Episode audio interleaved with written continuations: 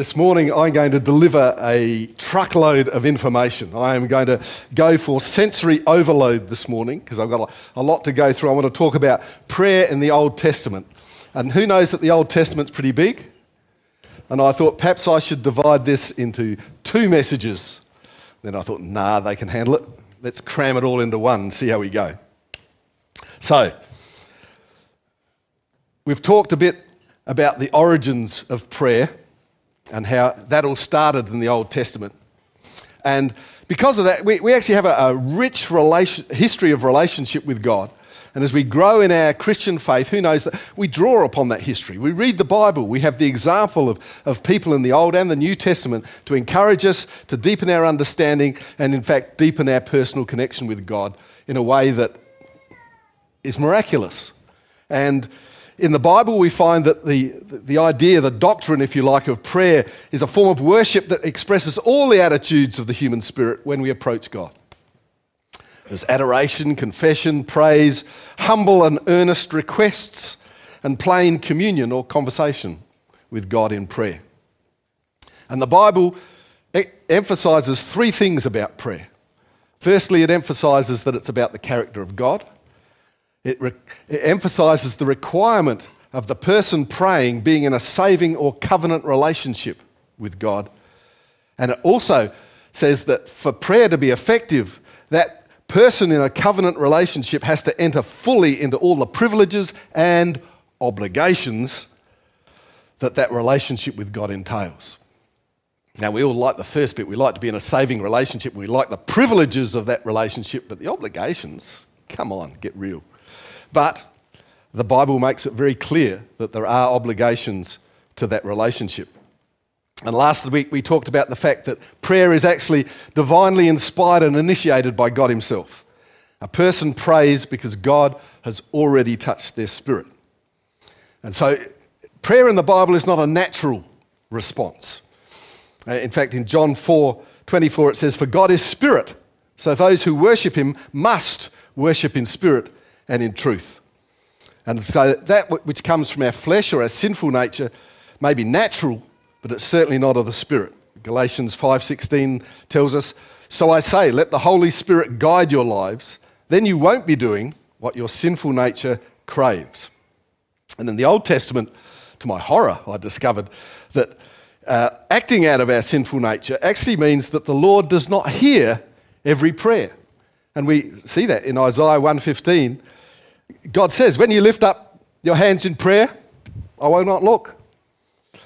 They, um, I will not listen, though you offer many prayers, for your hands are covered with the blood of innocent victims. That's a bit harsh, isn't it?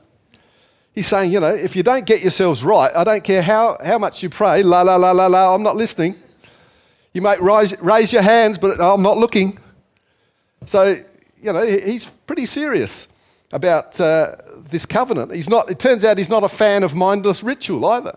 Isaiah 29 13. And so the Lord says, These people say they are mine.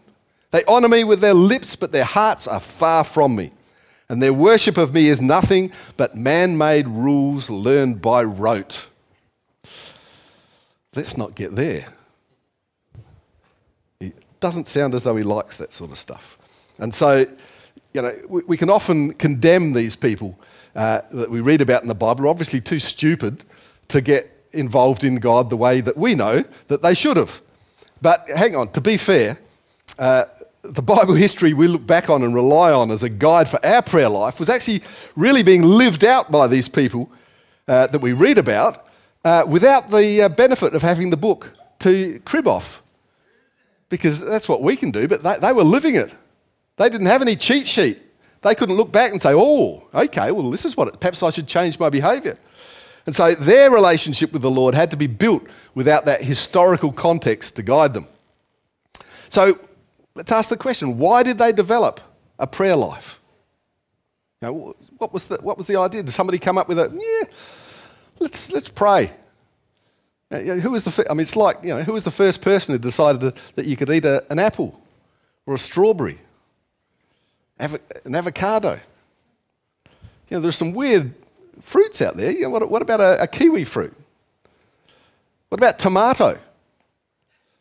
I mean, that's actually a real example of the fact that uh, in the 16th century, tomatoes were regarded as poisonous to humans, and they were only fed to pigs. And as a result, thousands of peasants died in, the famine in, in a famine in France because they refused to eat tomatoes. Their pigs survived right royally because they ate the tomatoes, but the humans refused to eat them because they thought they were poisonous. And so somebody had to be brave enough to say, well, stuff this, I'm starving to death, I might as well eat a, eat a tomato. And suddenly thought, oh, hang on, I feel better. I'm getting better. but uh, who, who, who works out these things? So, why did they develop a prayer life? And it's actually caught up in this whole Old Testament theme of God's chosen people. Because throughout the Old Testament, there's this strategy that God uses of choosing people to separate themselves to the task of fulfilling God's purpose here on earth. He separates mankind into male and female in the Garden of Eden. And then, then in Genesis 2:24, he commands them to go back and be of one flesh. It separates Noah and his family to, cre- to bring creation, the whole of creation, back into relationship with God. He calls out Abraham and his family to separate themselves from the world in an effort to reunite the world. So it sounds a bit weird, but to really understand what God is doing here, we actually have to take off our New Testament glasses. So, can we all do that? Just remove your. Because we have, we have a way of looking at the Bible uh, which has a bias. We are biased because we have a modern Western interpretation of cultural norms and presuppositions, especially about this concept about being chosen. Because in our culture, um, most New Testament Christians, I would think, the whole concept of being a chosen people implies favour. You know, if, if, we're a nation set apart, uh, a family uh, commanded to do God's bidding or God's will, our Western concept tends to have this idea that we are special, that somehow God likes us. And because He likes us and we're someone special, He wants to share us with love to the exclusion of the, uh, the unchosen. Is that a word? Unchosen? The, the non chosen, the, the riffraff, the people, the people who aren't us. You know, we're, we're the lucky ones, we're the good ones. You know? Anybody ever thought that? You know, when God got me, He got a good one? yes, I thought so. And so we have this feeling that God is pursuing a relationship with us because we're good people. At least I am. And that's what you're thinking. Well, at least I am. The rest of you can, yeah, forget it. Um, but whether any of that's true or not, if we superimpose this thinking onto the covenants that God made with Adam, with Noah, with Abraham, uh, with Joshua and David and other Old Testament characters, then we make a grave misinterpretation of God's purpose here. If you take even just a cursory glance at the stories of the Old Testament, you soon find out that the people who make up this chosen people, especially those who lead the chosen people, are a bunch of scoundrels. They're people whose moral character is no better, and sometimes worse, than their pagan neighbours. They trust, their trust in God's promises is shaky at best, and they stuff up with monotonous regularity. Sometimes the only thing they have going for them is the fact that God has made a covenant with them and not somebody else. Because of this, their sins often get other people into trouble. If you look at the story of Genesis 12, where before their names are changed, young Abram and Sarai, who are young 80 ish, I think, um, go to Egypt. And even at that age, she must have been a pretty good looking person because Abram sort of goes into Egypt and thinks, if I tell her that she's my wife, they're going to murder me and steal her because she's so good looking. I mean, I know the feeling, I know the problem that he has. and so he, tell, he, says, he says to her, pretend you're my sister and we'll be safe. And so they go to Egypt, and sure enough, first thing that happens, Pharaoh sees her and says, Wow, that's a hottie, I've got to have her. Now, I know that that's not politically correct in today's climate, but Pharaoh didn't give a stuff. He was in charge of everything, and if you thought he was politically incorrect, he just chopped your head off. Um, and so he invites her to the palace. And because she's Abram's wife, guess what God does? He sends a plague on Pharaoh's household. And Pharaoh discovers that Abram has deceived him. Now, how he, dis- he discovers it isn't actually mentioned in the, in the uh, scripture, but you've got to get this feeling that God visits him and says, Hey, you're doing the wrong thing. This is Abram's wife. And you can imagine him saying, But hang on, I didn't know that. Why are you punishing me? I'm innocent here. And God says, Yeah, sorry about that, but I've got a covenant with him and I'm sticking to it. So you're in trouble. and you sort of think, Well, that's hardly fair. Well, that's because Abram wasn't a particularly morally upright person. And the only thing at that point he had going for him was that he had made a covenant with God and God had to stick to it. And so we can, we can look at this, this whole Abram and his descendants thing. And there are plenty of examples that we see that mean that they're, they're basically human. No more capable, no better looking, no more obedient, and certainly not morally superior to their neighbours who haven't been chosen by God. So, why did God choose them? I think in simple terms, because God needed someone, and He picked Abraham and his family. And if you look at the covenantal promises God makes to Abraham and others in his lineage, there's always the reference that through this family, and later through the nation of Israel, every nation on earth will be blessed. So God has a purpose for that family, for that nation, to bring blessing to the whole earth. And it is for that purpose, and that purpose alone, that he makes a covenant with his chosen people. So, hopefully that makes us feel better because uh, anybody ever slipped up? Stuffed up? Anybody ever made any mistakes? Everybody any, discovered that perhaps you, uh, perhaps not as honest or morally upright or sort of as good looking as you thought you were? It should give us hope. God chooses us for a purpose, not because of our talents. And God chooses us because He knows what is best for us. And He knows that with, his, with Him in our lives, we can actually make a difference that we couldn't without Him. So now, if you've set a group of people a monumental task which is going to take generations and impact the whole world, wouldn't you want to be in constant communication with these people? Because I, I, I, know that you know, even for a couple of days, it's good to get back and get direction on where you're trying to go. In your workplace, it's good to have meetings with your boss every so often so that you don't end up doing things that he doesn't actually want you to do.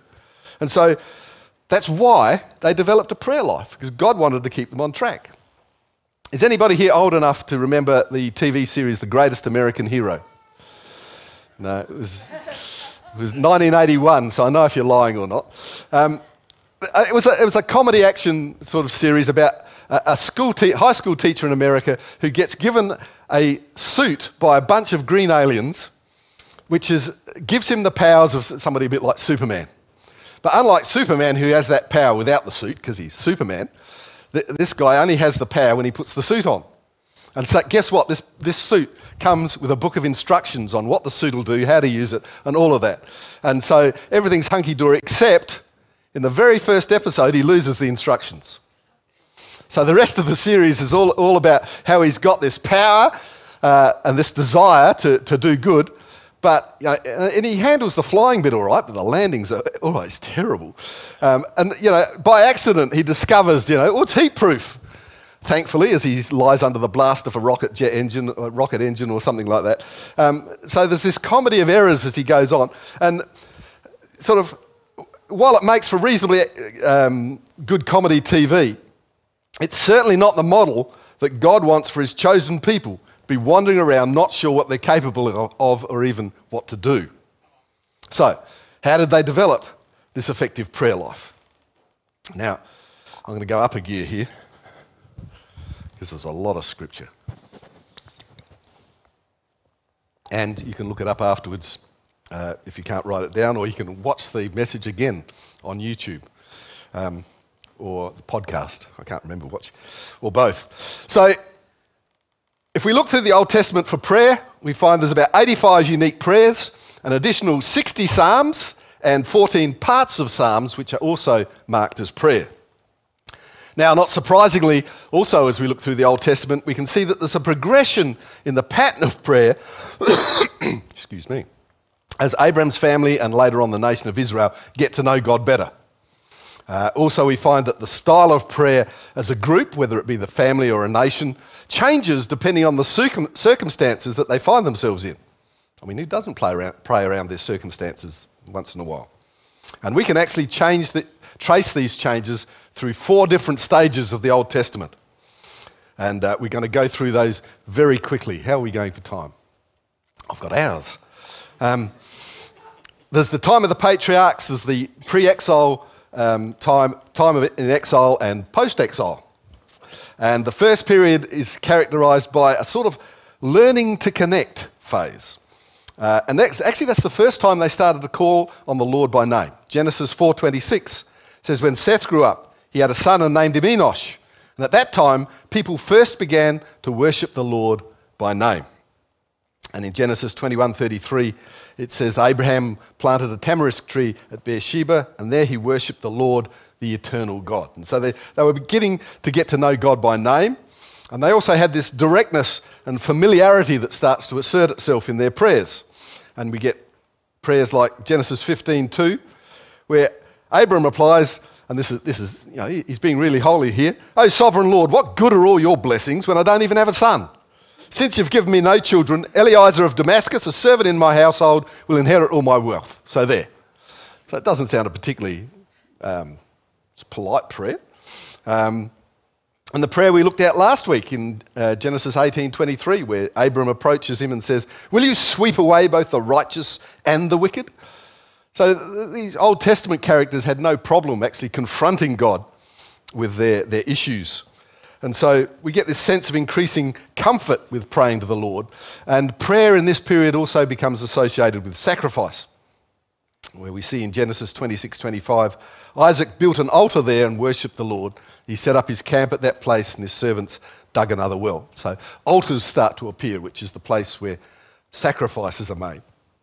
And the prayer in conjunction with sacrifice often promised service and faithfulness if the prayer was answered. So they weren't above bargaining.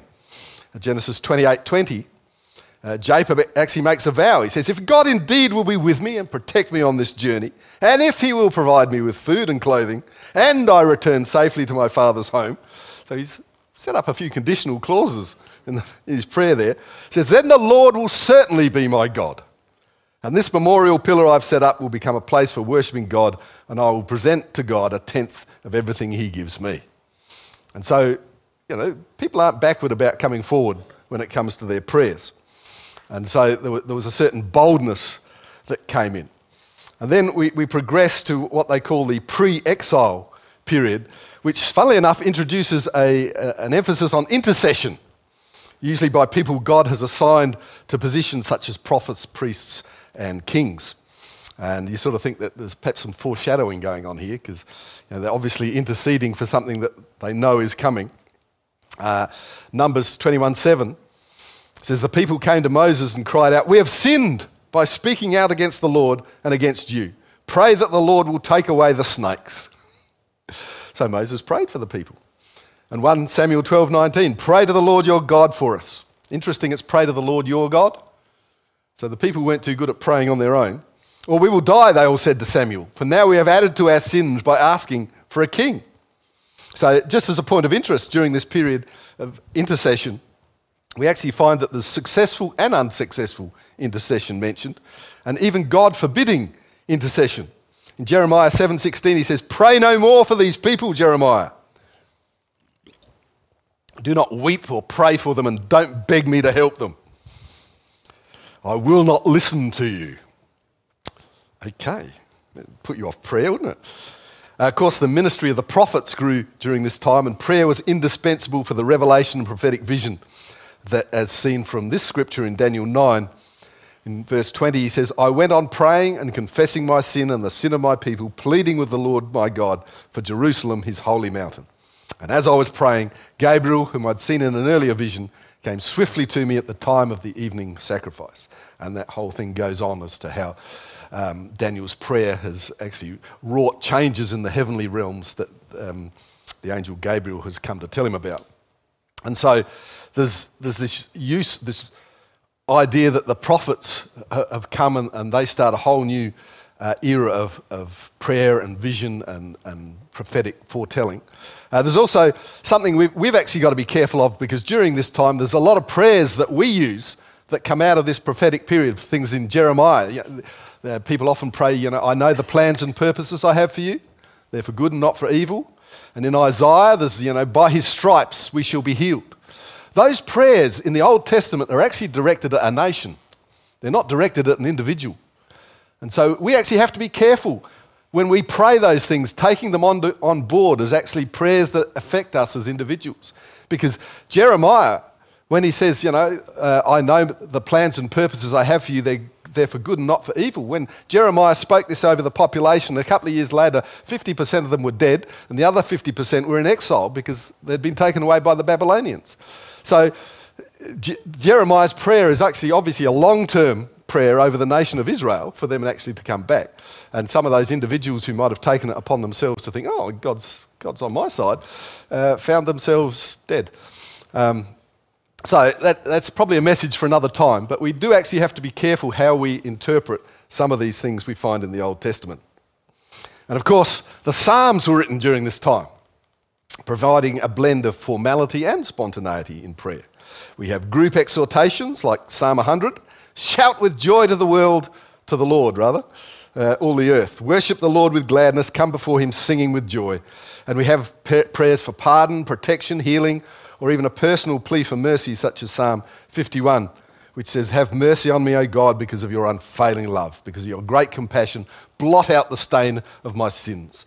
And there are prayers full of praise, like Psalm 103. It says, Let all that I am praise the Lord. With my whole heart, I will praise his holy name. And so there's, there's a shift, there's a building of the prayer life of the nation of Israel in those times. And so then we have the exile. And we talked a bit about that just a moment ago. They've got these people scattered throughout Babylon. And interestingly enough, there's a, a shift in the religious priorities of the whole Jewish people, through necessity, of course. Um, and the synagogue actually emerges from this, this shift. So the time of the exile is actually the time when the Jewish synagogue was actually born and developed.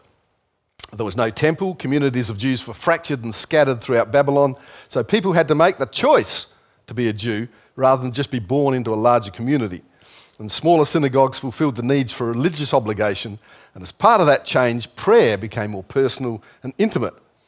And again, in light of their circumstances, the general focus of prayer changed to seeking the personal presence of Yahweh and his blessing.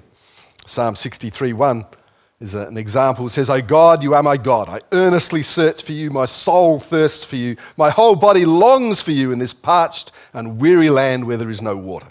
I've seen you in your sanctuary and gazed upon your power and glory. Your unfailing love is better than life itself. How I praise you. And so we, we see there's a, a change in the attitude of prayer there. But post exile, guess what happens?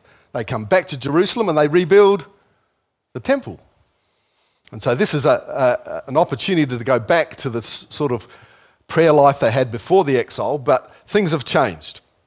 The temple is rebuilt, but if we look in Ezra and Nehemiah, we see that while there's a return to ritual temple worship, there's also a call for the simplicity of the synagogue meetings and the spontaneity of personal devotion.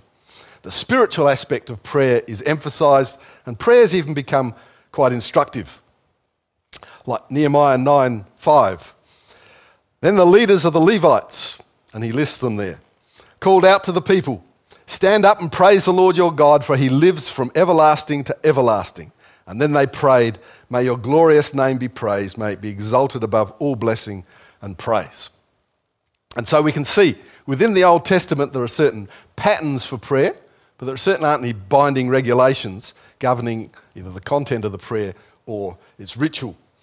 And so, the sort of prayer that we hear Jesus objecting to, this mechanical prayer, this coercive or prescriptive type of prayer, was actually a relatively new phenomenon in Jesus' time, as the Gospels actually make clear, and was not part of this post exile time. So, how does this Old Testament prayer progression help our own prayer lives? Well, for a start, I think it gives us permission to acknowledge a growth a variation and a progression in our own prayer lives. As we get to know God, as we understand better the nature of our relationship with Him, it's only natural that our prayer focus, style, and depth. Is that somebody blowing your nose or blowing the nose, or is that my microphone? I'm blowing my nose. Somebody else was, I apologise. Um, it's only natural that our prayer focus, our style, and depth will change and perhaps even ebb and flow. Which is okay. The other thing that helps, I hope, is that as we continue into the New Testament, where the personal example of Jesus is what guides us in most of our prayer life, once we put our New Testament glasses back on, everybody gives a sigh of relief, to see how he uses the Old Testament, or the Bible as he knew it, to guide us further in our own prayer efforts. And we're going to divide, we're going to divide, we're going to dive into that with gusto next week. There might be some division, but uh, I'll try to keep maths out of it entirely. But before we, before we finish, if I can get jawed up, uh, I, I want to pray for a couple of things this morning. First, as I, I mentioned at the beginning of this talk, effective prayer in the Bible emphasizes the requirement that a person be in a saving or covenant relationship with God. To enter a covenant relationship with Jesus takes a heartfelt desire to know Him as your personal Lord and Savior, and the guts to state that desire out loud in prayer. Oh, sorry, I, I meant the courage. Same thing. If you have a heartfelt desire and you want to do that and pray that prayer this morning and you're watching here online, then please tick or click the raise hand button that will appear in your chat. A member of our team will get on to you privately and they will be able to pray that prayer with you, encourage you in your next steps. If you're here in person, you want to take that step. You actually want to declare that Jesus is your Lord and Savior. It may be for the first time, it may be a, a, a re-ignition of that relationship you have. I would love to pray, pray with you right here up the front after the service. And I also want to pray around this, this concept I spoke earlier of the purpose that God has for his chosen people. And although God has a, a clearly defined purpose for his people as the church or the body of Christ, as individuals, it's important to find where God wants us to fit in to that purpose. So, right now, I want to pray for you. If you want to know what your purpose is, you want God to reveal that purpose because you, you don't know. Or that you know the purpose, but you've lost the passion for it. You want to renew that. Or you just want fresh energy to keep doing what you love and what you're doing now. Or you want a change of direction. You want God to reveal something new for you. You want to know perhaps who to partner with in doing this. You want a revelation on the next step to take, or you're aching or itching for the next level in what God is wanting you to do. If you want to do any of those things or anything regarding your purpose, you just want a fresh touch of the Holy Spirit this morning to help you sort of to actually believe more in that, to get a revelation on your next steps, to actually take you to another place, then I want to pray with you this morning. First of all, I want to pray with you guys online. And then we're going to say goodbye to you.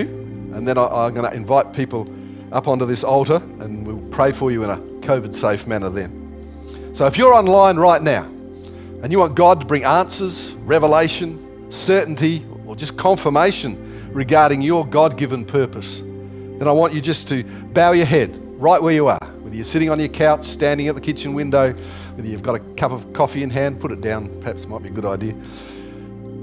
And just bow your heads as I pray. Lord, I pray right now to those people online that you reveal yourself to those who are diligently seeking you. I thank you for answers to their uncertainties. I thank you for revealing, renewing, and restoring that purpose you have placed within them. Give them the encouragement, the strength, the refreshing to fulfill that purpose as you've intended. In Jesus' name, amen.